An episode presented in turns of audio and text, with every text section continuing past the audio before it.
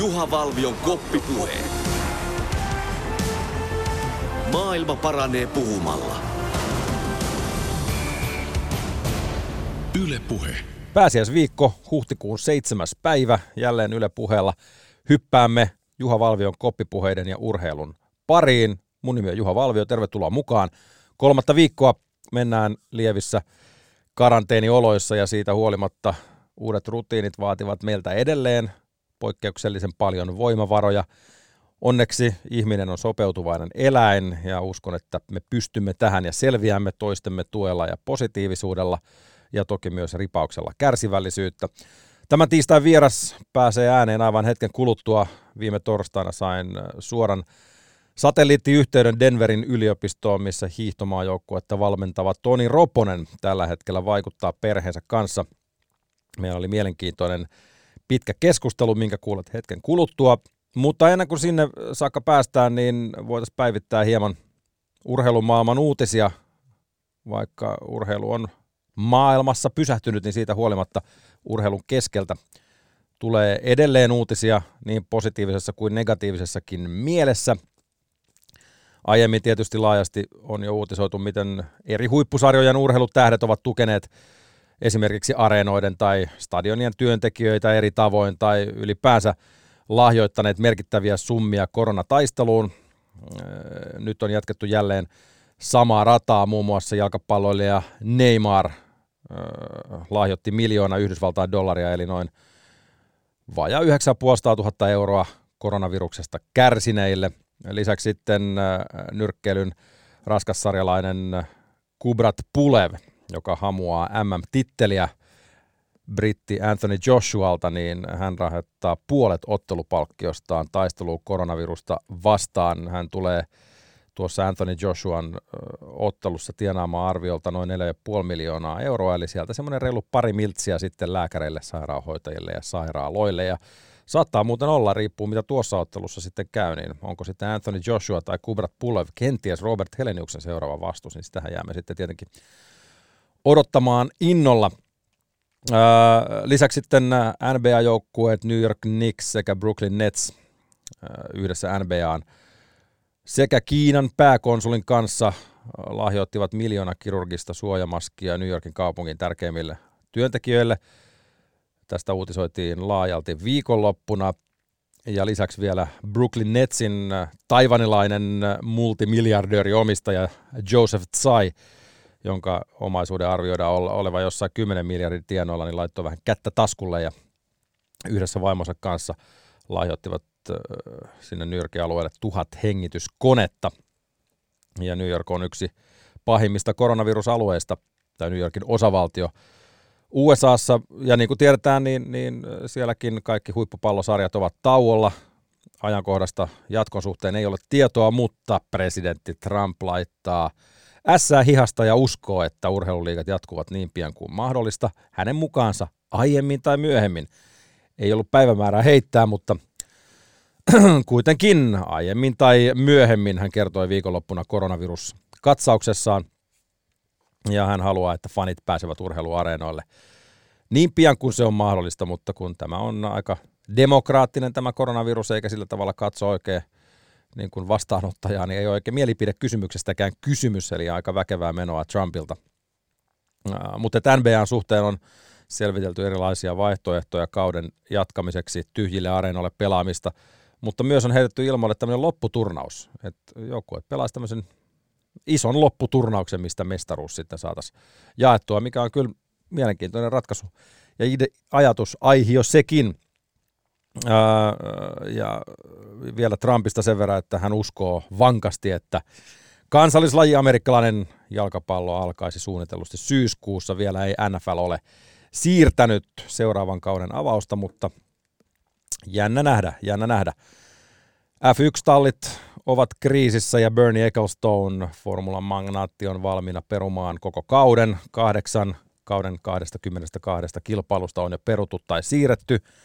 Metriäkään ei ole vielä ajettu. Ja, ja muun muassa McLarenin johtaja on BBCn haastattelussa kertonut, että tallit ovat todella kaulaansa myöten tällä hetkellä siinä itsessään. Ja hän pelkää, että koko MM-sarja romahtaa, koska pandemian aiheuttaman talouskriisin takia niin monta tallia olisi katoamassa.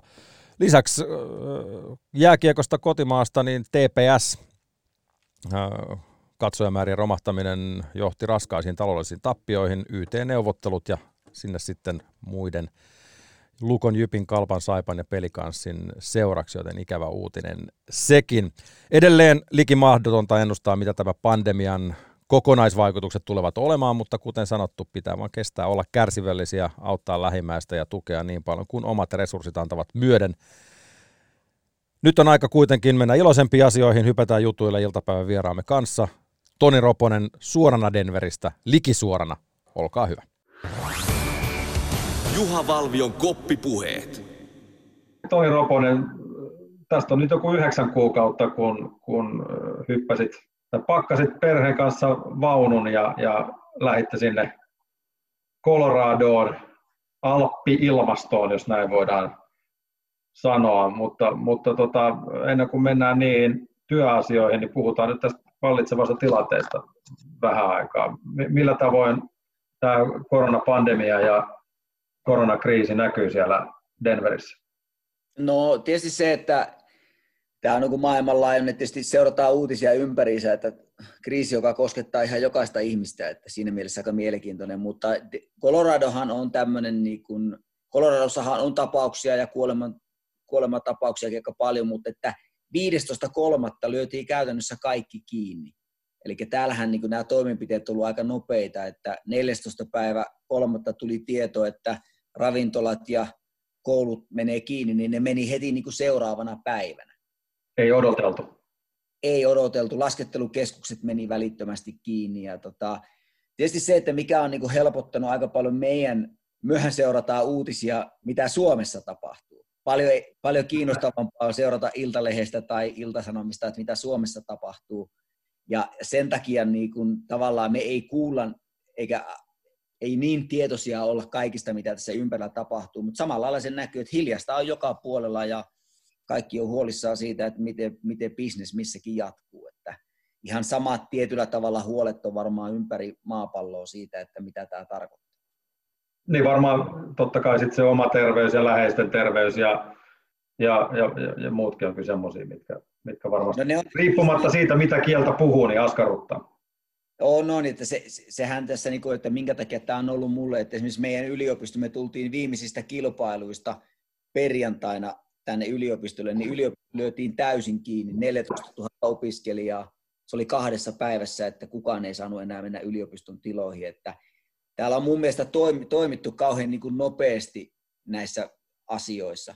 Että tota, Suomessakinhan on nyt kovia toimenpiteitä ollut, mutta kyllä kun täältä silloin puolessa välissä maaliskuuta seurasi, niin sinne meni aika kauan ennen kuin ihmiset tajus, että ei niin kuin ehkä leville ja rukalle kannata mennä ihkuu aamu, aamu asti pailaamaan, vaan että jos yhden kevään maltas elää vähän rauhallisemmin, että täällä sen lyötiin nopeasti kiinni, mutta että tota, Amerikassa ylipäätänsähän niin kuin taas niin kuin New York, 15-20 miljoonaa asukasta pienellä alueella, niin kyllähän siellä aikamoinen tilanne tällä hetkellä.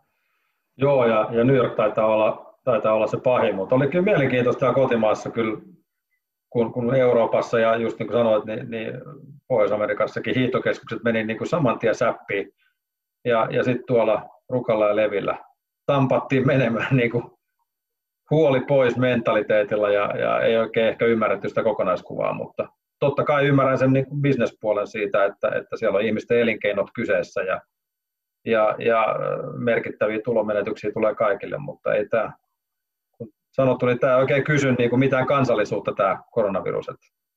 No ei kysy ja se, että niin kuin periaatteessa just se, että kun Amerikkakin on varsin, varsinkin Amerikkahan on oikein bisnesorientoitunut maa ja kaikki elää tavallaan sen talouskasvun varassa, niin, niin, ja, ja jos tällaisessa maassa laitetaan kaikki, kaikki bisnes kiinni ja puhutaan niin kuin tuhansista miljardeista suunnilleen, että mitä joudutaan sitten pumppaa rahaa, niin onhan tämä niin kuin ihan käsittämätöntä, että tällaiseen tilanteeseen on voitu tulla.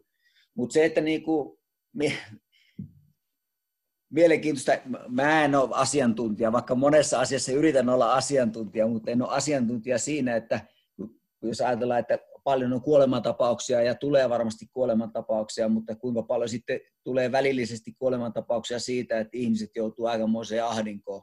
Kyllä. Mutta mut se, mikä tuntuu olevan niin kun siellä päin, kun nyt eletään huhtikuun toista päivää, niin, niin te olette ilmeisesti pysynyt siellä terveenä ja ainakin näin videopuhelun välityksellä niin on, ulkona on oltu ja, ja tuommoinen terve puna kasvoilla ja pikkasen tuommoista aurinkolasirajaakin näyttää olevaa, eli, eli siinä mielessä niin kuin kaikki, kaikki hyvin perusasioiden suhteen. No on, ja siis täällähän, niin kun, täällähän on kaikki laitettu kiinni, mutta toivot, ihmiset saa liikkua vuorilla ja saa pyöräillä ja rullahiihtää ja, ja, ja liikkua. Ja tietysti se, että meidän, mehän sanoo, sanonutkin, että meidän perhe on elänyt karanteenissa, karanteenissa 15 vuotta, että huip, tämähän on niin hiihtä, huippuhiihtäjän ää, peruselämää, että treenataan kaksi kertaa päivässä ja päivät katsotaan Netflixiä ja syö. siis, e, että, et en mä tiedä, että eihän tämä niin sinällään huippu, huippuhiihtäjän elämästä ää, oikeastaan, niin kuin, jos ihan rehellisiä ollaan, hyvin samantyyppistähän se on, että aamupäivällä reenataan ja syyä ja maata ja levätä ja reenataan taas. Että ainut mikä on, niin, niin tota, kuntosalithan on täällä myöskin kiinni, että kaikki treenaaminen tapahtuu ulkona tällä hetkellä.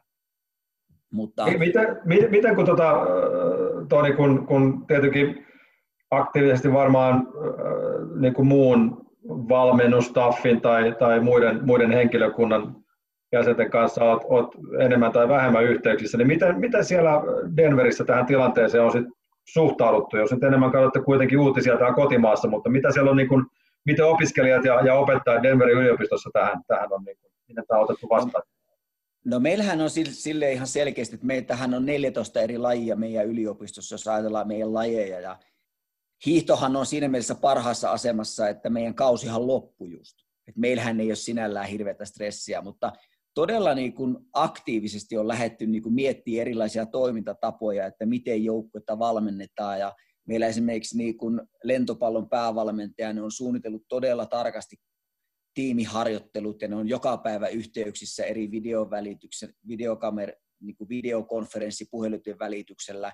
Luodaan valmennusohjelmia, jossa ne pystyy treenaamaan. Ne tekevät jopa tiimitreenejä sillä tavalla, että kaikki tekee samaa voima, voimaohjelmaa ja, ja valmentajat näyttää videoheijastuksella sitä, että miten niitä toteutetaan ja pyritään erilaisia sosiaalisen media, pyritään pitämään niin tiimispirittiä hirveän vahvana. Ja meillä on valmentajien kanssa kaksi kertaa viikossa, meistä sanoikin, että on ihan mahtava juttu, että ensimmäisen kerran tutustun nyt näihin valmentajiin, kun meitä on yliopistossa yhteensä 64 valmentajaa. Ja eihän meillä ennen tätä ollut niin paljon aikaa yhdessä toimia ja miettiä. Ja, ja semmoinen ehkä semmoinen hyvin amerikkalaistyyppinen niin kuin positiivinen suhtautumistapa koko ajan siihen, että hei, että mitä voitaisiin nyt tehdä paremmin semmoisia asioita, mitä aikaisemmin ei olla tehty, ja saataisiin urheilijoitakin ajattelemaan. Että mun, mun tiimi on kaikkein hel, helpoimmassa asemassa, kun hiihtäjät on tottunut yksi harjoittelemaan paljon. Hiihtäjät menee vuorille ja rullahiihtää ja pyöräilee, mutta mielenkiintoista on ollut nähdä nimenomaan että mitä tapahtuu lentopallossa ja koripallossa ja miten ne yrittää aktivoida niitä urheilijoita, koska kukaan ei tiedä, että kestääkö tämä kaksi kuukautta vai kolme kuukautta. Vai puoli vuotta vai mitä, sehän siinä on, niin. kukaan, ei, kukaan ei tiedä, mutta selkeästi kun, kun, kun pohjois-amerikkalaisen kulttuuriin kuuluu tämmöinen niin kuin, niin kuin tietynlainen niin kuin, äh, tällainen yhteis, yhteishenki, se on se pride-henki, millä ei tarkoiteta niin kuin ylpeyttä, mutta sitä oman, omaa koulua tai omaa, omaa kotikuntaa aina liputetaan niin kuin parhaan mukaan. Ja, ja varmaan niin kuin osaltaan on tuonut ehkä jopa lähemmäksi ihmisiä, niin kuin totesit, niin että ennen valmentajien kanssa hirveästi töitä tehnyt, mutta nyt sitten enemmän kuin koskaan. On, ja sitten tässä on sillä tavalla niin kuin mielenkiintoinen tämä vielä asetelma, että mun esimies, ää, niin ei häntä, hän sanoi, että tärkein homma on mun pitää joukkue hyvässä fiiliksessä ja, ja, ja rakentaa semmoisia juttuja, että ne kokee, että, että on, on vielä se tiimitunne. Eli sen takia meillä on Zoom, yhteisiä Zoom-palavereita, joissa urheilijatkin voi keskenään niin kuin vähän jutella ja, ja, ja pyritään pysymään tiiminä. Et ei, ei, niin kuin, mun esimies ei ole siitä huolissaan, että valmentaudutaanko me tällä hetkellä oikein, vaan siitä, että miten, miten urheilijoiden fiilis on tällä hetkellä ja miten ne pystyy keskittymään sekä opiskeluun että harjoitteluun ja, ja, ja, ja, ja ei tavallaan niin kuin huolehtimaan ja murehtimaan asioista. Hyvin mutta niin, mutta selkeästi, niin kun, et, et vaikka oma, oma kausi on hiidon osalta niin kun paketissa, niin, niin, niin sen sijaan, että, että laitettaisiin hommat sivuun, niin, niin ennen kaikkea kaikki tekee yhteistyötä sen suhteen, että miten asioita voisi vois kehittää niin kuin tämmöisen tilanteen tulle ja sitten miten se sitten poikii tulevaisuudessa. No juuri, juuri näin, että tavallaan erilaisia lähestymistapoja ja keskitytään ehkä tällä hetkellä myöskin semmoisiin asioihin, mihin esimerkiksi minä pidän nyt mun urheilijoille valmentajakoulutusta huhtikuussa Zoomin välityksessä puhun kesäharjoittelusta ja voimaharjoittelusta ja hyödynnetään tavallaan niitä asioita, mitä ei olla, ei ehkä niin kuin, että perusharjoittelussa tulisi niin kuin mieleenkään niin paljon. Et minä pidän luentoja mun urheilijoille siitä, kaikki voi kotioloissa kuunnella sitä ja joku voi, joku voi vaikka pistää korvatulpat, ettei tarvitse kuunnella, mutta niin kuin, mä, mä, mä, pyrin niin kuin, tavallaan niin kuin, hyödyntämään sen mahdollisuuden nyt, että käydään niitä asioita läpi, että kun hiihtäjät aloittaa toukokuun alussa yleensä sen kunnon harjoittelun. Eli nyt tavallaan niin kun tehdään koulutusmateriaaleja ja me, me kakkosvalmentajan kanssa me tehdään erilaisia videomateriaalia, joita ei ikinä tulisi muuten tehtyä. Eli tavallaan niin kun, varmasti niin kun monissa asioissa, jos puhutaan niin kun mun työ, niin, niin tota, jos vaan niin, totta kai koulu menetti 20 miljoonaa ihan pommi varmasti tulee menettämään tässä kahden, kolmen kuukauden aikana ja tulee näkymään jollakin tasolla budjetissa ja näin. Mutta, mutta että turha niistä on murehtia ennen kuin niistä tietää, että miten se vaikuttaa mihinkin.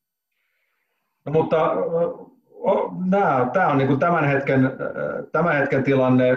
Jos, jos ajatellaan, unohdetaan, pannaan koronat sivuun niin kuin, niin kuin hetkeksi ja, ja tota, silloin heinäkuussa, kun tämä tuli julki, julki tämä sun pesti, pesti tota Denverin yliopistossa, niin, niin kun sanoit, että tämä on ollut sulle semmoinen unelma, niin, niin päätös lähdö, lähdöstä syntyi Vartissa. Onko Toni Roponen tehtävä vastannut odotuksia?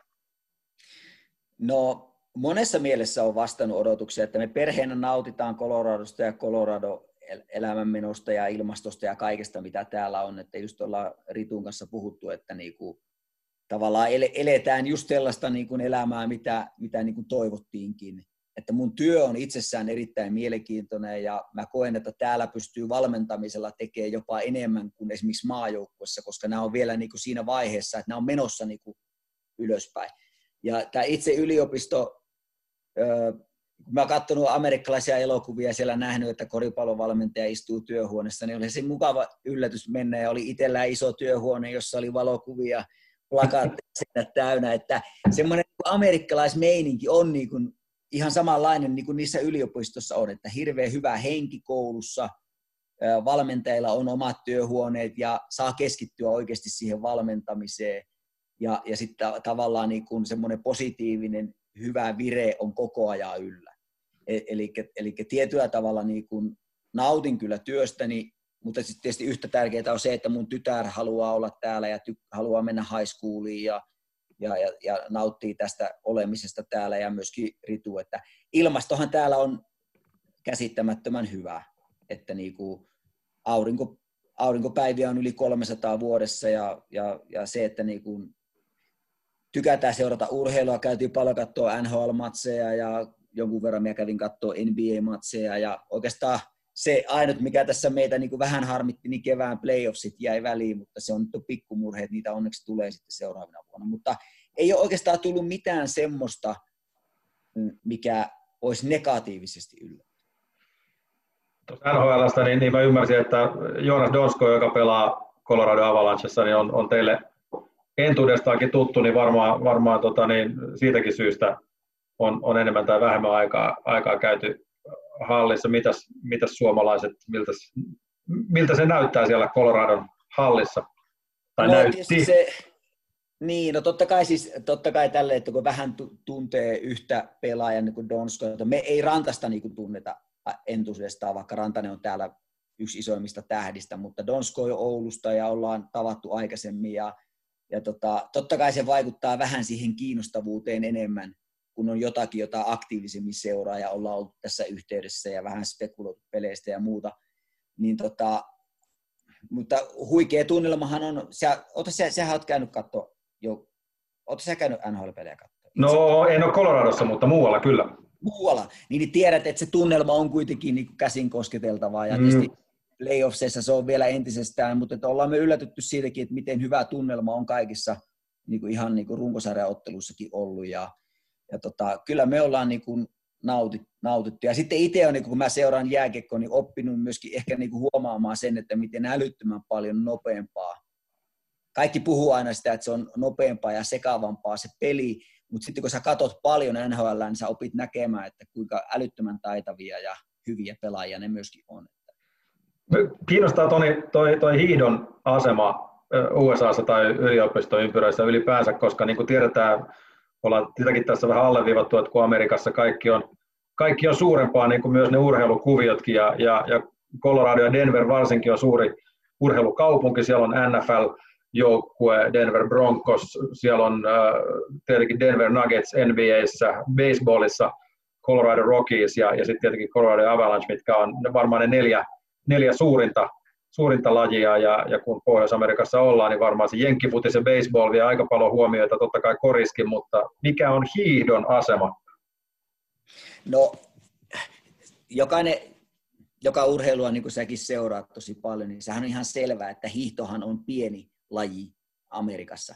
Sanotaan näin, että hiihtäjiä ylipäätänsä ja hiihdon, jos puhutaan hiihdosta, niin hiihtohan on itsessäänkin pieni laji maailmassa Siis hiihtohan on pien laji, jos ruvetaan niin kuin maailmanlaajuisesti puhumaan erilaista lajeista. Se on vaan niin kuin Suomen näkövinkkelistä, se on tietysti aika iso laji, koska se on Suomessa iso laji ja Pohjoismaissa, mutta se mikä on ollut niin kuin positiivista huomata, että kun mä työskentelen yliopistossa, niin yliopistolle taas menestyminen on äärimmäisen tärkeä.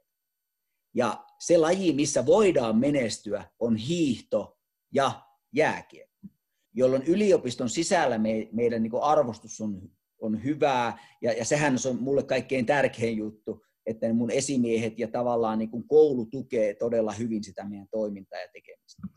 Että se on ihan selvää, että jääkiekko on varsinkin Coloradossa erittäin kovaa. Broncos tietenkin, totta kai jos ruvetaan niin kuin kysymään kadulla ihmisiltä, niin Broncossa tulee ensimmäisenä. Että amerikkalainen jalkapallo Amerikassa on niin suurta, suuri, että tota, varmasti se on se ykköslaji, mutta meillä yliopistossa jääkiekko on ehdoton ykkönen. Ja, ja sitten tota, Avalans omalta osaltaan on erittäin, niin kun, varsinkin kun ne on erittäin hyvässä asemassa ja odotetaan, että he voivat oikeasti myöskin pärjätä tällä hetkellä. Mutta kyllähän niin hiihto on pienlaji Amerikassa. Täytyy muistaa, että kun kaikki talvilajit on pienessä asemassa kuitenkin Amerikassa, mm niin tota, mutta että mä olen erittäin tyytyväinen siihen, että niin kuin millä tavalla yliopistot kuitenkin satsaa.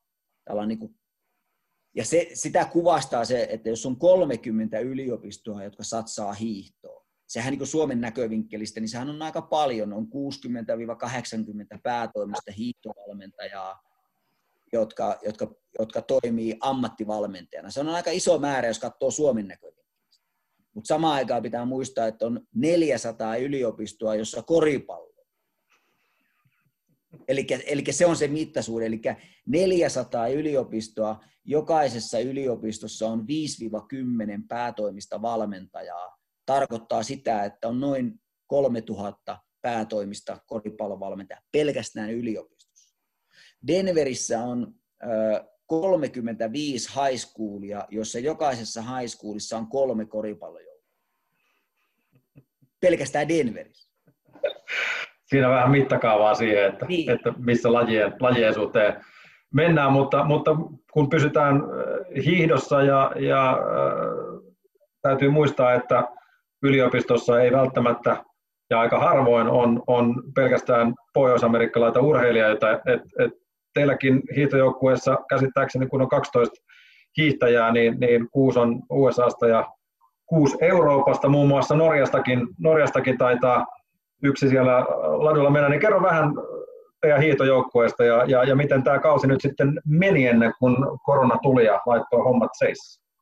No joo, no meillähän on siis Evelina Piippo Suomesta, joka oli siis maajoukkuessa ja hän tuli tammikuussa ja hän voitti, voitti yliopiston mestaruuden naisissa ja eli se oli totta kai niin kuin hyvä rekry, jos voi sanoa näin, että maajoukkuetasoinen hiihtäjä tulee tänne. Meillä on, sit mulla on Itävallasta yksi mieshiihtäjä, Norjasta on kaksi mieshiihtäjää ja yksi naishiihtäjä.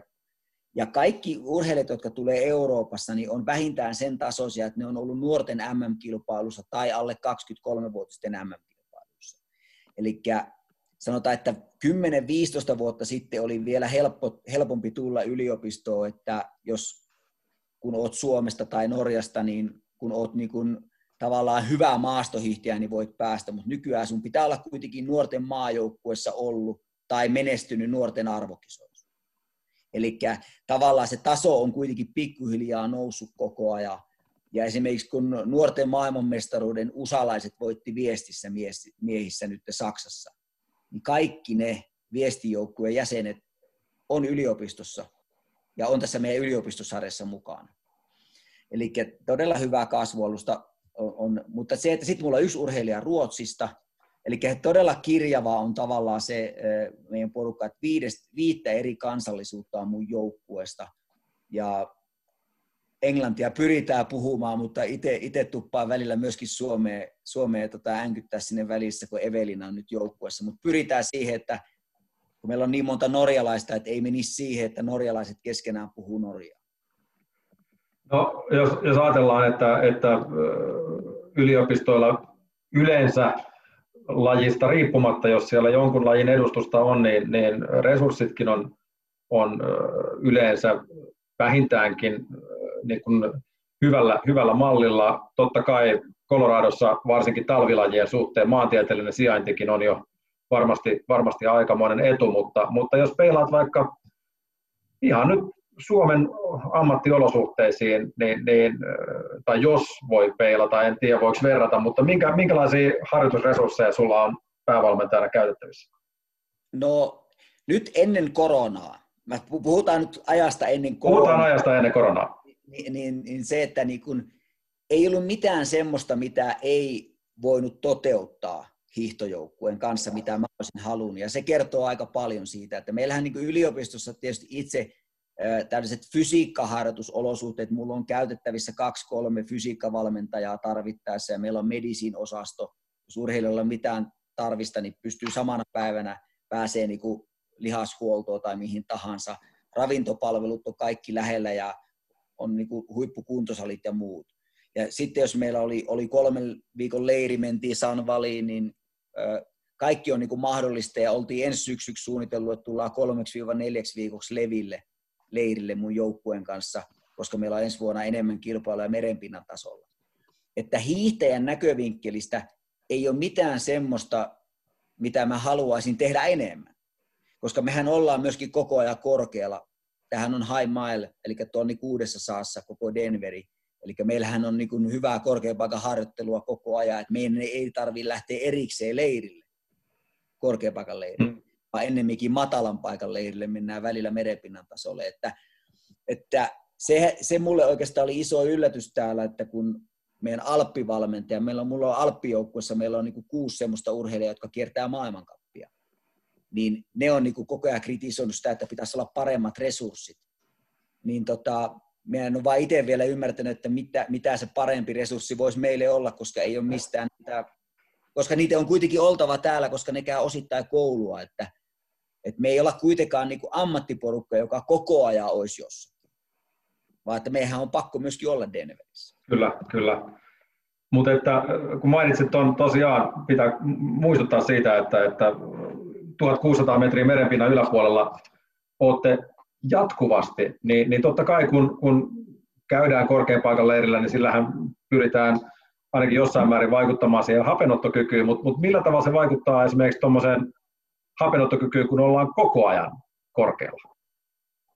No kyllä mä, niin kuin, siis mun vaimohan Riitta-Liisa edelleenkin harjoitteli ammattimaisesti ja voitti USA-mestaruuden ja olisi keväälläkin on ollut erittäin hyvässä. Mun mielestä hän on vielä pystynyt kehittymään tietyssä osa-alueessa ja mitä kovempi urheilija on, niin sen paremminhan tästä korkeapaikan harjoittelusta niin kuin voi hyötyä. Mä sanoisin semmoisen esimerkin, että kun suomalainen hiihtäjä menee Davosiin kilpaille tonni 600, niin sehän on aina vähän semmoinen, että puhutaan korkeasta, että että miten sopeutuu ja näin. Niin me kun ollaan nyt oltu täällä tonni kuudessa koko ajan, niin me ei edes huomata tätä korkeutta. Eli se on niin kuin valtava etu, jos ajatellaan esimerkiksi Evelina Piippoa, seuraavia olympialaisia ajatellen, että kun mennään Pekingin olympialaisiin, jossa hiihdetään tonni 800, niin hän voi olla yksi niistä urheilijoista, joka ei edes ajattele sitä, että hiihdetään korkealla, koska se on luonnollista. Niin sitähän puhutaan, että riippuu sit, riippumatta sitä, että onko, ollaanko hiihtämässä vai, vai ollaanko jalkapallokentällä tai jääkeikkokaukalossa, mutta kun vierasjoukkue Denveriin tulee, niin aina, aina on pikkasen, pikkasen koneet piiputtaa enemmän, kun siellä tosiaan ollaan vähän korkeammalla. Ja sitten kun tuommoiseen futismatsiin ja lätkämatsiin tullaan niin kuin kolmeksi tunniksi, niin se on, vaikutus korostuu entisestään. On, on, ja kyllähän tuossa lätkässä, niin itse kun sitä miettinyt, niin varmasti kaikki, varmaan nykyään tiedetään jo paremmin, että jokainen joukkue, joka tänne tulee, niin ensimmäisessä erässä olisi pakko pelata semmoisia tosi lyhyitä vaihtoja. Et jos pelaa yhtään liian pitkää vaihtoa ensimmäisessä erässä, niin siellä on varmasti moni pelaaja, nakit ja muusi. Tuossa mä oon niinku huomannut esimerkiksi sen, että, että Nathan McKinnon, joka asuu täällä, niin se selvästi pelaa ensimmäisessä erässä paljon vähemmän ja viimeisessä erässä se pelaa melkein koko ajan. Ja se on osittain varmaan sen takia, että muiden joukkueiden parhaat pelaajat hyytyy jo viimeisessä erässä ja sitten annetaan enemmän McKinnonille peliaikaa, kun se aika paljon tekee niitä ratkaisuja vielä sitten viimeisessä erässä, just ehkä osittain ton takia. Tuo on muuten varmasti semmoinen, mitä, mitä moni kotimaassakin NHL seuraavaa ei ole varmaan kiinnittänyt huomiota, että et kun, kun ajatellaan, ajatellaan näitä, tai sanotaanko tämmöinen niin kuin ravintotietos ja liikuntatietous, mikä, mikä on koko ajan kasvaa ja kasvaa ja tietoa saa koko ajan lisää, niin, niin, niin tämmöiseenkin on sitten siellä päässä kiinnitetty huomiota. No kyllä joo, ja siis se, että niin kun, mä oon oikeastaan niin kun, siis aina puhutaan niin kun, enemmän niin kun puhutaan peliajoista ja muista, ja jos ajatellaan niin kun McKinnonia, joka on varmaan paras pelaaja, niin varmaan viimeisessä erässä pelaa ylivoimaisesti isoimpia minuutteja, pelaa melkein kahdessa ketjussa koko ajan, mutta varmaan tämän Coloradon takia ainakin niin kotimaatsissa ne pelaa tosi lyhyillä vaihoilla niin kuin ensimmäisessä erässä, ja en ole seurannut, en, en tietenkään ole mikään, niin kuin, että seuraisin niin tarkasti, mutta että olen vaan sen verran lukenut, että monet joukkueet just valittaa sitä, että ei enää putki kule viimeisessä erässä ja paljon tulee ratkaisuja, menee Coloradon puolelle nimenomaan viimeisessä erässä. Mutta sehän on tässä, mitä mä sanoin, että tämä on, tämä on iso mahdollisuus asua tonni 600, mutta se on myöskin iso uhka, jos ei osaa valmentautua oikein, myöskin hiihdossa. Ja kyllä mullekin oli urheilijoiden kanssa alussa, niin kun piti rautalangasta paljon vääntää, edelleenkin osalle pitää vääntää, että – kun ollaan paljon korkealla, niin pitää harjoitella todella rauhallisesti ja hiljaa, jotta pystyy harjoitella kovaa. Että täällä jos vaan mennään harjoittelemaan, niin äkkiä ollaan niin kuin nakit ja muusi. Eli pätee myös korkealla, että se, se ei ole matka, mikä tappaa, vaan se vauhti. Jo, joo, ja entisen korostuu vielä korkealla, juuri näin. Sä sanoit tuossa, tuossa itse asiassa ennen, ennen jo, tota, kun, kun lähitkin sinne, niin täällä kotimaassa, kun muutamia haastatteluja tulevasta pestistä annoit, niin, niin et, et missään nimessä halunnut niin kun maajoukkueen valmentajaksi Kanadaan tai USA, vaan nimenomaan se yliopistoelämä oli se, mikä, mikä sinua Toni, Toni kiinnosti, mutta kun, kun äsken mainitsit siitä, että yliopistourheilija on vasta niin kuin matkalla, matkalla sinne terävimpään kärkeen, niin, niin jos ajatellaan nyt vaikkapa maailmankap-hiihtäjää ja, ja yliopistourheilijaa, niin kuinka paljon tasoeroa näkisit tällä välillä? No, no mulla on esimerkiksi mun paras miesurheilija, niin jos mä ajattelen sitä, että hän on nyt 22-vuotias, niin mun mielestä hän on parempi nytten kuin Matti Heikkinen oli 22 vuotta. Eli siitä Matti, sitten? Niin, että siitä voi niinku miettiä, että hänen tavoitteena on päästä Pekingin olympialaisiin ja ensi vuonna hiihtää jo varmaan Davosissa – mutta että niin kuin on erilaisia polkuja. Että jos mä niin kuin itse ajattelen, niin kuin, jos ajatellaan, että suurin osa suomalaisista maastohiihtäjistä hän pärjää maailmankapissa vasta kuitenkin 25-30-vuotiaana, niin onhan tämä aika monen mahdollisuus jollekin urheilijalle tulla suorittamaan bisnestutkinto, valmistua 22-vuotiaana ja sen jälkeen keskittyä maastohiihtämiseen. Kuinka, kerro vähän toi, kun, kun toki tietenkin samalla kun urheilua arvostetaan kovasti yliopistoympyröissä ja myös totta kai aina sieltä high schoolista lähtien, niin, niin koulunkäyntihän lienee myös aika, aika tärkeässä asemassa, että, että urheilijoilta vaaditaan myös niin sanottua akateemista menestystä, että, että pystyy myös urheilemaan, eikö näin ole? On ja siis se, että mun mielestä koko amerikkalainen yhteiskuntahan niin kuin on, eri, kun tämähän on hyvin kilpailuyhteiskunta kaikessa. Työpaikoista kilpaillaan, koulussa kilpaillaan, yliopistopaikoista kilpaillaan, ja, ja, se, ja sen takia sitten taas niin kuin, vaatimustaso myöskin koulussa on tietyllä tavalla, että et, sehän tasapäistää tietyllä tavalla yliopisto-opiskelua, koska kaikkien pitää suorittaa koulua, jolloin myöskin niin kuin arvostetaan totta kai sitä menestymistä siinä urheilussa, mutta kun kaikkien pitää opiskella, niin se, on, se kilpailu on tietyllä tavalla myöskin tasavertaisempaa. Eli jos täällä ei olisi tiettyä vaatimustasoa sillä koulussa, niin tännehän tulisi osaavaa hengailemaan ja pelkästään urheilemaan. Ja tietyllä tavalla niin kun, nykyään on sen takia niin koripalloakin on tullut se, että high schoolista ei voi päästä suoraan enää NBA.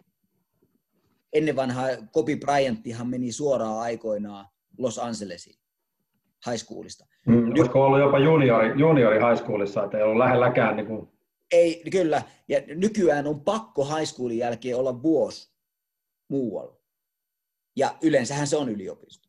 Kyllä, kyllä. Ja, ja, ja tota, et, tätä ei välttämättä tarvitse sanoa, mutta halutaan ainakin, että jokainen oppii kirjoittaa ja lukemaan no, nähtävästi.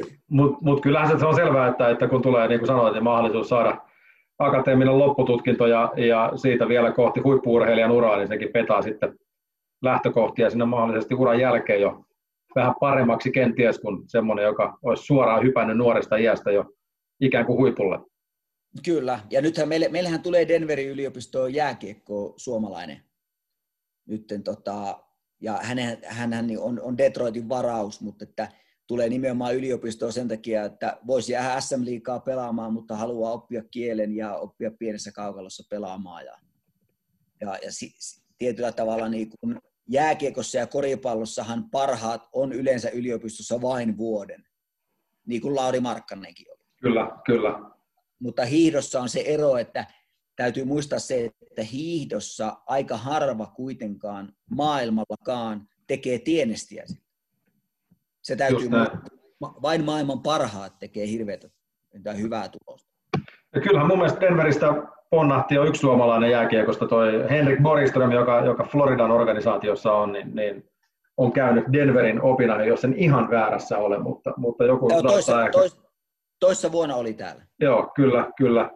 Mutta hei, tota, sanoit Toni tuossa alussa, kun aloiteltiin tätä meidän sessiota, meillä on vielä tässä aikaa ihan hyvin, kun, kun puhuttiin siitä koronasta, että, että ei tule oikein välttämättä niin paljon seurattua niinkään sitä, mitä tapahtuu siellä Jenkeissä, vaan ehkä enemmän enemmän sitä, mitä tapahtuu kotimaassa, niin, niin kuinka paljon ehdit seurata suomalaisten otteita sitten tuolla hiihtoladuilla tämän kuluvan kauden aikana oman toimen ohella?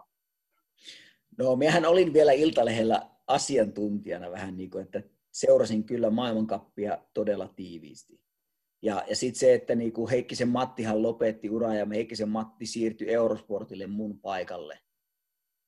Että kyllähän mä niin kuin Matin kanssa ja monien muitakin kanssa on tekemisissä. Mulla on oikeastaan semmoinen rutiini, että joka aamu, kun mä lähden koiran kanssa kuudelta, mä kuudesta seitsemään kävelen koiran kanssa, niin mä soitan Suomeen kaverille ja käyn aika paljon sitten suomalaista hiihtoa ja urheilua läpi. Se on aamu kuudesta seitsemään semmoinen hyvä keskittyä suomalaisen hiihdon tilanteeseen. Eli selkeästi niin kun koira ei pääse, enkä tarkoita nyt koiraasi Ibraa, joka täytti muuten vuosia just hiljattain ja onnittelut ja rapsutuksia sinne, mutta mutta tota, koira ei pääse karvoistaan, eli, eli vaikka työpaikka vaihtaa maanosaa, niin, niin silti täytyy kuitenkin, kuitenkin niin kuin pysyä kartalla siinä, mitä tapahtuu muualla. No joo, että sanotaan, että mulla, mulla on muutenkin siis, niin kuin mä haluan pitää niin kuin mun omaa networkia, mulla mulla on tennis Euroopan johtaja, joka oli pitkään suomalainen Olli Mäenpää, joka on ollut Davis Cupissa. Hänen kanssa pidetään paljon brainstormauskeskusteluja ja mietitään erilaisia aina pitää muistaa se, että tulevaisuutta on myöskin tulevaisuudessa ja pitää sen takia pitää niin kuin omat niin kuin lonkerot vähän joka suuntaan. Nykyaikana se on niin helppoa WhatsAppilla soitella, soitella ihmisille ja pitää itsensä ajan tasalla. Että aikoina kun mä olin Kanadassa valmentajana 98-2000, niin silloin kun lähetti, lähetti sähköposti, niin meni seuraavalla viikolla katsoa, että onko joku vastannut. Että, että nyt on huomattavasti ilman muuta pien, pien yhteyksiä, mutta se ei tarkoita sitä, että niinku en olisi tyytyväinen olemiseen täällä, vaan, vaan enemmänkin sitä, että on, on niinku henkilökohtainen kiinnostus. Mutta täytyy silti, kun, kun kokenut valmentaja olet ja, ja jossain määrin sinulla saattaa olla sanavaltaakin ja, ja ennen kaikkea vaikutusvaltaa, niin mitä ajattelet tällä hetkellä suomalaisen hiihdon, hiihdon tilasta? Paljon on oltu otsikoissa ja menestystä ei ehkä kuitenkaan sitten lopulta ole tullut niin kuin viime vuosien tai vanhojen vuosien malliin, miten se nyt ikinä haluakaan pukea sanoiksi. Niin mitä ajatuksia siitä on? No siis kyllähän tietyllä tavalla vähän surullisesti on seurannut ennen kaikkea niin kuin meidän niin kuin 16-22-vuotiaiden urheilijoiden tekemisistä. Että aika kaukana ollaan, että ennen aina verrattiin Norjaa ja Ruotsiin, mutta nyt niin kuin USA, Sveitsi, aika monelta rintamalta ollaan menty suomalaisten ohi. Että se, et, et mun mielestä isossa kuvassa on varmasti tehty joitakin virhearvioita siitä, että, että mitä harjoittelu oikeasti pitäisi olla. Että kyllä kun me ollaan täällä nyt oltu vuosi, niin kyllä niin kuin USAsta on tulossa todella kovia nuoria, ja sen takia he voittikin nuorten maailmanmestaruuden, että niin kyllä me, jos ajatellaan, että meillä on Iivo Niskanen, mahtavaa, että hän niin pelastaa pitkälle suomalaisen mieshiidon tilaa tällä hetkellä ja muutamia sprinttereitä. Ja sitten sen lisäksi meillä on Krista Pärmäkoski naisissa ja kaikki muut naisetkin on, on käytännössä yli 30-vuotiaita. Että niin kun, kyllä mä sillä tavalla, niin kun, miten mä nyt niin muotoilisin, että mun oma vaimo täyttää 42 vuotta ja Suomesta ei löydy käytännössä yhtään alle 22-vuotiaasta, joka voittaa häntä. Niin kyllä se kertoo paljon siitä tilanteesta. Mistä se, en, en halua, että enkä, eikä tarvitsekaan, tässä ei pidä mitään niin sormia lähteä osoittelemaan tai muuta, mutta, mutta okei, okay, meille, meille urheiluystäville näkyy otsikoissa tämmöiset, sanotaanko niin kuin no Seefeldin hiihtäjien ja huollon väliset kitkat, mitä ikinä, ja, ja oikein niin kuin, e, eihän me ymmärrä tästä kokonaiskuvaa, että, että mitä tapahtuu valmennuksessa ja, ja näin poispäin, mutta, mutta mistä se johtuu, että, että on niin kuin, ollaan tämmöisessä tilanteessa tällä hetkellä? No mun mielestä tällä hetkellä Suomessa aika paljon nyt korona-aikana keskustellaan Sanna Marinin johtajuudesta ja sitä, että miten jämäkästi ollaan tuotu näitä erilaisia asioita esiin, niin tämä on yksi sellainen isossa kuvassa, mikä meiltä puuttuu maastohiidosta. Että mun mielestä semmoinen selkeä valmennuslinja, jonka takana uskalletaan olla ja, jos, ja uskalletaan puhua, että tät, tällä tavalla sitä harjoittelua pitää toteuttaa. Tällaista meillä ei ole. Ja mun mielestä on liian paljon semmoista niin kuin osaamattomuutta niin kuin meidän tärkeimpien nuorten urheilijoiden keskuudessa. Että ei oikeasti niin kuin osata uskalleta linjata sitä harjoittelua niin kuin se oikeasti on. Eli puuttuuko tietynlaiset, niin kuin, miten voisi sanoa, niin kuin päämäärät, että jos ei tiedetä määrätietoisesti, mitä, sun, mitä kohti kuljetaan, niin, niin on, on, menee semmoiseksi vähän niin kuin sinkoiluksi. No mun mielestä päämäärä, onko se sitten myöskin osaamista ja vastuunkanto, eli silloin tietyllä tavalla, että jos, jos niin kuin oikeasti on, on kunnolla osaamista, niin osataan luoda niin kuin semmoinen systeemi, että, kun, että, että se vaan niin kuin tuottaa. Kyllähän mä niin kuin voisi sanoa, että että jos ajatellaan niin kuin suomalaista jääkiekkoa, miten paljon meille on tullut niin kuin nuorisotähtiä, jotka etenee NHL ja menestyy NHL, niin kyllähän se on jollakin tavalla meidän systeemin tuote. Meillä on väkisin älyttömän paljon semmoista valmennuksellista osaamista 13-18-vuotisissa, että meiltä tulee huippuurheilijat, jotka pärjää myöskin maailmalla. Eikö ole näin? Mm ja, ja, ja tietyllä tavalla niin kuin mun mielestä siellä niin kuin aika, aika selkeästi niin kuin uskalletaan myöskin sanoa, mitä tehdään. Mutta että mun mielestä niin kuin, meille pitäisi olla, meillä, meiltä puuttuu semmoinen niin kuin päämäärätietoinen linja siitä, että mitä se valmennus pitäisi olla, ja sitten se, että niin kuin ja sitten sen linjan tuominen esille, että kaikki myöskin sitten ruohonjuuritasolta ymmärtäisi, että mitä se vaatii, kun tehdä. Hiihtäjiä Suomessa on aivan riittävästi. Ennen aina manattiin sitä, että Norjassa on enemmän hiihtäjiä. Niin kuin mä sanoin, niin Sveitsistä, USAsta, vähän joka puolelta alkaa tulla vasemmalta ja oikealta ohi nuoria. Ja, ja silloin mun mielestä se on siinä tekemisessä se ongelma, että meillä on ollut me ollaan puhuttu kolme-neljä vuotta sitten, että meillä on todella lahjakkaita nuoria, niin eihän ne lahjakkaat nuoret yhtäkkiä ole ei-lahjakkaita, jos ne, jos ne ei nousekaan, vaan se, että ei olla osattu viedä niitä lahjakkaita urheilijoita oikealla tavalla sinne menestykseen. Mm. Mitä ajatuksia nyt, kun totta kai korona vaikuttaa urheilukenttään koko maa, niin kuin maailmanlaajuisesti, mutta, mutta totta kai nyt kun on, tulee vasemmalta ja oikealta tulee ilmoituksia siitä, että, että seurat on ongelmissa ja myös lajiliitot on ongelmissa, niin mi, mi, millä mielellä olet seurannut näitä Suomen hiihtoliiton kuvioita, mitä YT-neuvottelut ovat tuoneet tullessaan? No sanotaanko, että mulla oli odotettavaa se, että, niin kun tietysti, että YT-neuvottelut ehkä tuleekin tässä tämän koronan ja ehkä monien muidenkin asioiden suhteen.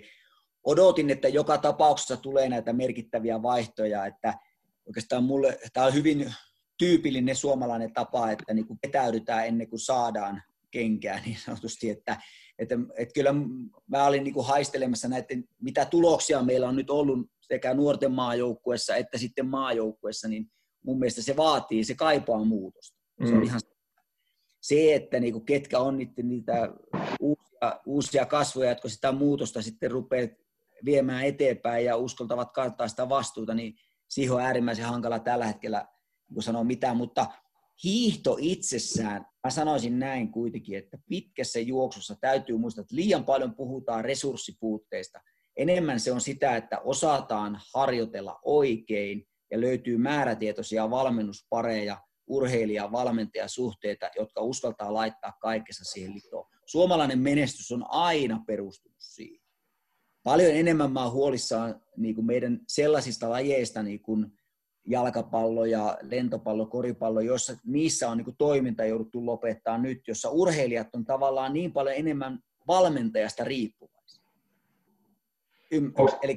Mitä tuot, nyt, kun, nyt kun päästiin tähän, tähän aiheeseen, niin nyt kun tiedetään Matti Heikkisen ja, ja vaimosi Riitta-Liisan valmentajana ja, ja kokeneena, kokeneena niin kuin ammattilaisena ja muuten, niin onko tämä Coloradon Denverin pesti tuonut jotain uutta, uutta niin kuin valmennuksellisesti sulle, sulle, mihin olet tarttunut avoimesti ja, ja lähtenyt sitä soveltaa sitten omissa valmennusopeissa?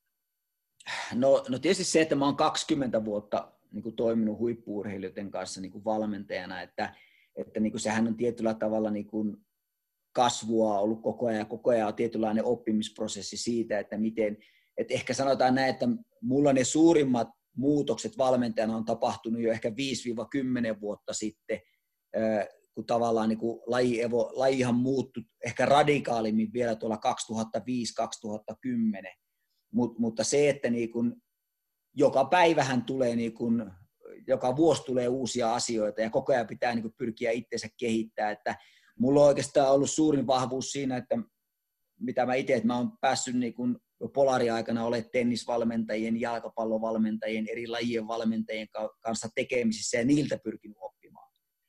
Että Coloradosta suurin oppi on ollut se, että kun puhutaan paljon korkeapaikan harjoittelusta, niin jos jotakin olisin aikoinaan tehnyt Riitta-Liisalla ja Matilla toisin, niin olisin varmasti niin kuin jo kymmenen vuotta sitten molempien kanssa niin kuin ollut vähintään vuoden kaksi ja asunut korkealla.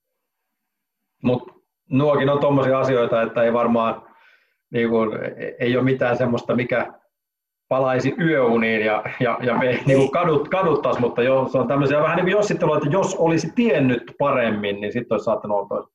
On, ja, ja siis se, että niin kun tietyllä tavalla en olisi missään nimessä ollut silloin valmis tekemään. Se on ollut aina semmoinen korkeapaikan harjoittelu on semmoinen, mistä paljon keskusteltaan, ja se on vähän peikko. Ja nyt kun täällä on ollut koko ajan, niin huomaa, että niin kuin se peikko häviää, kun sä et enää ajattele Liian paljon puhutaan ja pelätään korkeapaikan harjoittelua ja korkealla kilpailemista. Jos, jos ajatellaan mennään niin kuin muistoja boulevardia vähän taaksepäin, jos ajatellaan, mitä ta, miten valmennettiin 20 vuotta sitten ja, ja, ja miten valmennetaan tänä päivänä, kun puhutaan vaikka yksilöurheilijoista, niin, niin, niin, niin mitä samoja asioita siellä on ollut ja, ja mitkä asiat on täysin toisin. Voisi kuvitella nyt ainakin, että joku ravinto, ravintoasiat on heittänyt jo häränpyllyä moneen kertaan, mutta, mutta jos puhutaan ihan niin kuin siitä valmennuksesta itsestään. No sanotaanko näin, että se mikä ei ole muuttunut, niin edelleenkin kestävyysurheilussa pitää harjoitella paljon ja sitten pitää harjoitella myöskin kovaa. Mutta se paljon pitää tehdä niin kuin riittävän rauhallista, että sitä määrää pitää kestävyyslajeissa olla. Että, että sanotaanko näin, että kyllä, kyllä syksyllä huomaa ne, ketkä on riittävästi ulkoillut niin sanotusti. Et se, se on niin semmoinen sama asia, mikä on ollut ennenkin, että nykyään kun on enemmän niin kuin vauhdit on kasvanut, ladut on parempia, sukset on parempia ja on tullut erilaisia kilpailumuotoja, niin pitää huomattavasti enemmän rytmittää sitä harjoittelua ja pitää olla paljon vahvempi ja nopeampi. Ennen vanhaa riitti, että oli kestävä. Nykyään kun pitää, nykyään siis se, mikä, mitä mä aina sanonut, mikä on muuttunut ennen, että kun ennen riitti, että oli hidas ja kestävä, helvetin kestävä, mutta oltava samalla hito vahva ja vielä nopea. Eli kaikki tämmöiset vastakkaisasettelut, jos miettii niin kuin itsekin, että miten kehität, jos sä kehität kestävyyttä, niin nopeus kärsii, jos sä kehität paljon kestävyyttä, niin voima kärsii, mutta nykyhiihtäjän pitäisi olla vahva, nopea ja kestävä.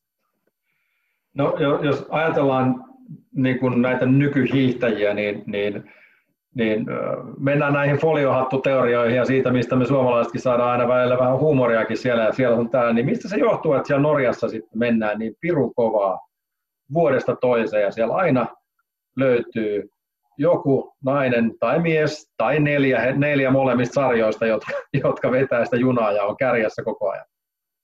No kyllä mä sanoisin, että niin kun, me, me voidaan mennä niin syvällisesti tähän keskusteluun ja se aiheuttaa, voidaan puhua huulirasvoista ja vaikka mistä, mutta isossa kuvassa on kuitenkin hyvä muistaa se, että, että Suomessa niin silloin kun vielä Aino-Kaisa Saarinen ja Riitta-Liisa ja Virpi Kuitunen ja muut valitsi hiihdon, tai, tai Matti Heikkinen ja Sami Jauhervi, niin silloin Suomessa jääkiekko ei ollut vielä kovin isossa roolissa. Se oli fakta. Eli silloin niin kuin, lahjakkaita urheilijoita meni paljon enemmän kestävyyslajeihin. Nykypäivänä, jos puhutaan niin kuin varsinkin miesurheilusta, niin meidän kaikki lahjakkaimmat urheilijat menee joko jääkiekkoon tai jalkapalloon. Se on absoluuttinen fakta. Ja, ja se, että niin kun, naisissa meillä vielä on sitä oljenkortta, koska naisissa pallolla ei vielä houkuttele niin paljon, ne ei ole palkkaurheilulajeja, ei missään, va- ja paljon vielä pitää vettä virrata, että, että niin kuin naisissa niin kuin on miljonäärejä jääkiekossa ja, ja jalkapallossa, eikö ole näin? Mm. Mutta, mutta toisaalta olihan, olihan, jos ajatellaan maailmankappia kuitenkin, niin, niin ennen kuin kausi, tai no, kyllähän se aika loppuun siinä hiidettiin, niin, niin olihan Iivo periaatteessa, eikö hän ollut kuitenkin, oliko se kuudentena ja ja Krista yhdeksäntenä vai miten, miten se meni, ettei nyt ihan kärjessä, kärjen tuntumassa oltu, mutta kuitenkin. On, mutta siis nimenomaan siis mä tarkoitan, että miksi, miksi Norjasta tulee niin, niin paljon.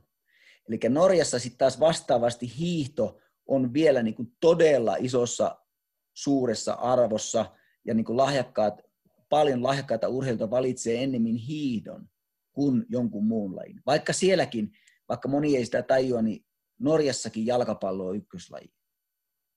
Siis Euroopassa mm. vain yksi maa, jossa jalkapallo ei ole ykköslaji. se on Suomi. Niin, se on Suomi. Mutta okei, siis totta kai niin kuin, niin kuin puhuttiinkin, että, että niin Jenkeissäkin tykätään nimenomaan menestyä, mutta, mutta silloin kun menestytään, niin, niin sehän luo esikuvia ja, ja sitten se luo ihmisiä, jotka haluaa toteuttaa esikuvien polkua, että jos, on, jos hiidon maailmankapissa top 10 on seitsemän norjalaista ja, ja naisissa varsinkin, ei nyt ihan seitsemää, mutta, mutta on, taitaa olla neljä vai viisi, niin, niin on se selvää, että, että se kiinnostaa myös yleisöä ja niitä tulevia hiihtäjiäkin. On se näin, ja, ja se, että niin kun, mikä se suurin, jos ajatellaan, niin kun, että ennen 16-17 ikävuotta, niin norjalaiset ei ole yhtään parempia kuin suomalaiset. Et sen takia me niin peräänkuuluta sitä, että mitä tapahtuu sit siitä 16 sinne 22, kun suomalaiset ei käytännössä kehity paljon yhtään. Että, mutta se, että niin kun, tää on, kyllä mä niin kun, onhan totta kai erilaisia lieveilmiöitäkin, mutta kyllä se kilpailu on Norjassa niin kovaa. Ja sitten kun keskenään ne kovat urheilijat vielä pääsee niin treenaamaan ja ne on lahjakkaita, ne kestää sitä kovaa harjoittelua, niin kyllä se on se, kuitenkin se isompi syy niiden ongelmienkin, vaikka siellä olisikin näitä niin kuin lieveilmiöitä. Mutta no. kyllä mä sanon, että jos Suomestakin otetaan, niin kun, jos mä saan 15 lahjakasta miestä ja 15 ei niin lahjakasta, niin ei niistä 15 ei niin lahjakkaista, niin valitettavasti niistä tulee joko radiotoimittaja tai, tai asiantuntija.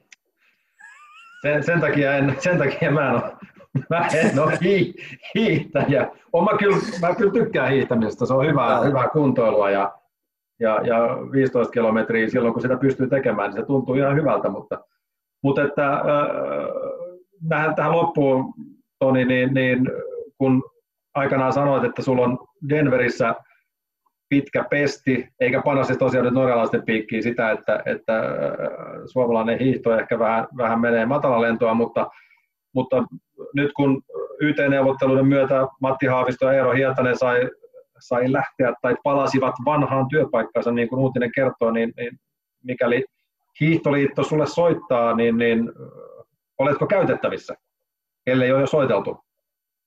No kyllä, mä, kyllä me tällä hetkellä niin kuin nautitaan ja mun työ on niin mielenkiintoista täällä, että niin kuin aika, pitäisi olla aika niin kuin messevä tarjous, että meidän perhe haluaisi niin kuin lähteä Denveristä tällä hetkellä pois. Teillä on kotona siellä Oulun kulmilla niin ollut mahtavat mahtavat harrastusmahdollisuudet ja hiihtoladut parhaimmillaan lähtenyt kotiovelta, mutta niin taitaa myös olla Denverissäkin ja, ja sitten kun siihen lisätään vielä vähän korkeuseroa ja vuoria, niin, niin ei varmaan voi valittaa, että et vapaa-ajan, niin kuin sanotaanko, mahdollisuuksia vapaa-ajan käyttämiselle, niin, niin ei ole ainakaan puutetta. No ei ole, ja siinä vaiheessa kun Cheesecake Factory tulee haukiputaalle, niin voi ruveta miettimään uudelleen. että kyllä elä, elämästä pitää nauttia myöskin urheilun ulkopuolella. M- mutta ne, ne menee ne Cheesecake Factorit, jos niitä on liikaa, niin niitä voi alkaa teippailemaan sitten tuohon kylkeen aika, aika hyvin. No kyllä, kyllä, mutta siis onneksi täällä on nämä vuodet, mutta ihan niin kuin tosissaan, niin kyllähän niin kuin meillä on koti edelleenkin haukiputaalla ja, ja se, että niin kuin ollaan kesälläkin tulossa haukiputaalle, mutta, mutta sanotaan näin, että kyllä tämä on meille semmoinen niin kuin projekti ja mahdollisuus, et en, en usko, että lähtisin Eurooppaan ja tulisin enää takaisin yliopistomaailmaan. Että kyllä tämä, tämä, tämä, tämä paikka on nyt katsottava sen aikaa, kun me täällä halutaan olla. Juha Valvion koppipuhe. Maailma paranee puhumalla. Yle Puhe.